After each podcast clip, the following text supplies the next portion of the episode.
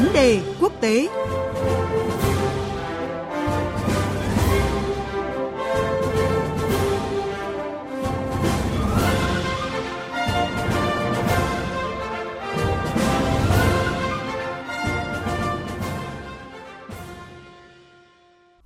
Thưa quý vị và các bạn, với chủ đề xuyên suốt cùng phối hợp cùng hành động cùng tăng trưởng, hội nghị APEC lần thứ 28 do New Zealand chủ trì mở ra cơ hội cho các nền kinh tế thành viên APEC cùng bàn thảo đưa ra những cam kết hành động nhằm đối phó với cuộc khủng hoảng do dịch COVID-19 mang lại để hướng tới phục hồi bền vững. Và ngay sau đây biên tập viên Thu Hà sẽ thông tin rõ hơn về các nội dung đáng quan tâm liên quan tới tuần lễ cấp cao APEC.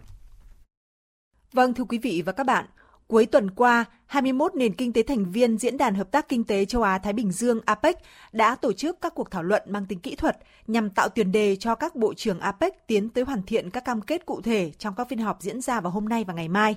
Các nội dung trọng tâm được bàn thảo là nỗ lực ứng phó với khủng hoảng kép về kinh tế và y tế, các chính sách kinh tế và thương mại nhằm tăng cường khả năng phục hồi, hòa nhập và tính bền vững –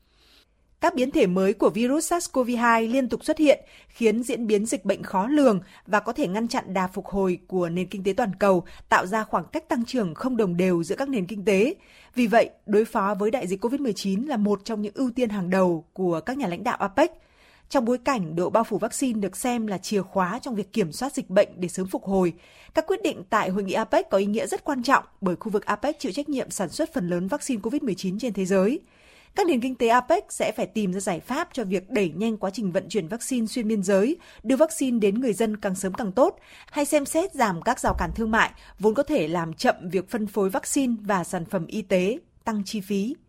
Ngoài đối phó với COVID-19, lãnh đạo các nước cũng sẽ giải quyết những thách thức kinh tế như là gián đoạn chuỗi cung ứng đang diễn ra, làm gia tăng áp lực, lạm phát, vai trò của chính sách tài khóa và quản lý ngân sách, tăng cường tính bền vững và bao trùm của quá trình phục hồi, đồng thời theo đuổi sự phục hồi sáng tạo và được hỗ trợ bởi công nghệ kỹ thuật số. Từ năm ngoái, lãnh đạo 21 nền kinh tế thành viên APEC đã thông qua tầm nhìn APEC đến năm 2040, hướng tới một cộng đồng châu Á-Thái Bình Dương rộng mở, năng động, tự cường và hòa bình vào năm 2040 vì sự thịnh vượng của tất cả người dân và thế hệ tương lai. Chương trình nghị sự năm nay của APEC cũng nhằm thúc đẩy triển khai tầm nhìn này về những thông điệp mà New Zealand muốn truyền tải thông qua tuần lễ cấp cao APEC năm nay với vai trò là nước chủ nhà. Đại sứ New Zealand tại Việt Nam, Chadin Jobson cho biết. Yes, thank you. Of course, APEC is a really significant moment for New Zealand. APEC là một sự kiện có ý nghĩa rất quan trọng đối với New Zealand trong năm nay. Dịp APEC năm nay, chúng tôi hy vọng có thể đưa ra những chính sách đổi mới để có thể tạo nền tảng cho sự phát triển mới của khu vực châu Á Thái Bình Dương.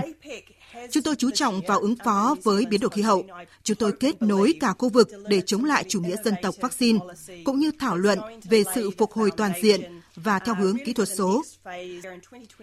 Và New Zealand đang nỗ lực tập trung các nhà lãnh đạo,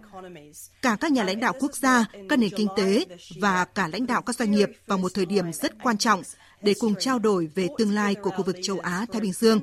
và rằng các nhà lãnh đạo muốn khu vực phát triển như thế nào. Điều đó đồng nghĩa với việc chúng ta chuyển trọng tâm chú ý sang phát triển theo hướng xanh. Chúng ta phải đảm bảo rằng sự phát triển sẽ bao gồm tất cả mọi đối tượng, mọi thành viên trong cộng đồng, trong đó có cả những người bản địa, các doanh nghiệp vừa và nhỏ.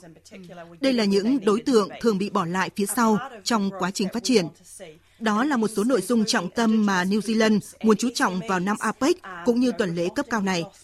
Dù có nhiều khó khăn và thử thách, nhưng thật sự rất tuyệt vời khi được thấy các nhà lãnh đạo, các nền kinh tế APEC cùng nhau tập trung tại sự kiện và cùng bàn luận về những thách thức, những chủ đề có ý nghĩa quan trọng đối với tất cả chúng ta.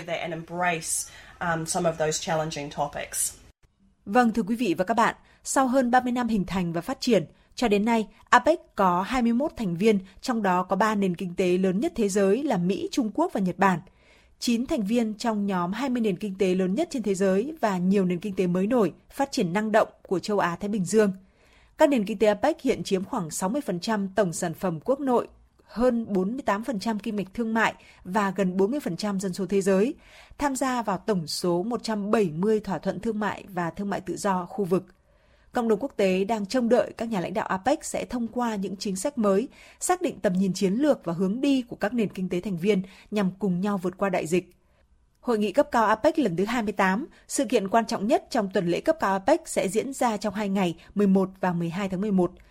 Chủ tịch nước Nguyễn Xuân Phúc và đoàn đại biểu Việt Nam sẽ tham dự hội nghị này qua hình thức trực tuyến. Điều này cho thấy sự chủ động tích cực của Việt Nam trong hội nhập quốc tế nhằm góp phần thúc đẩy xu thế hòa bình, hợp tác và liên kết kinh tế khu vực và toàn cầu.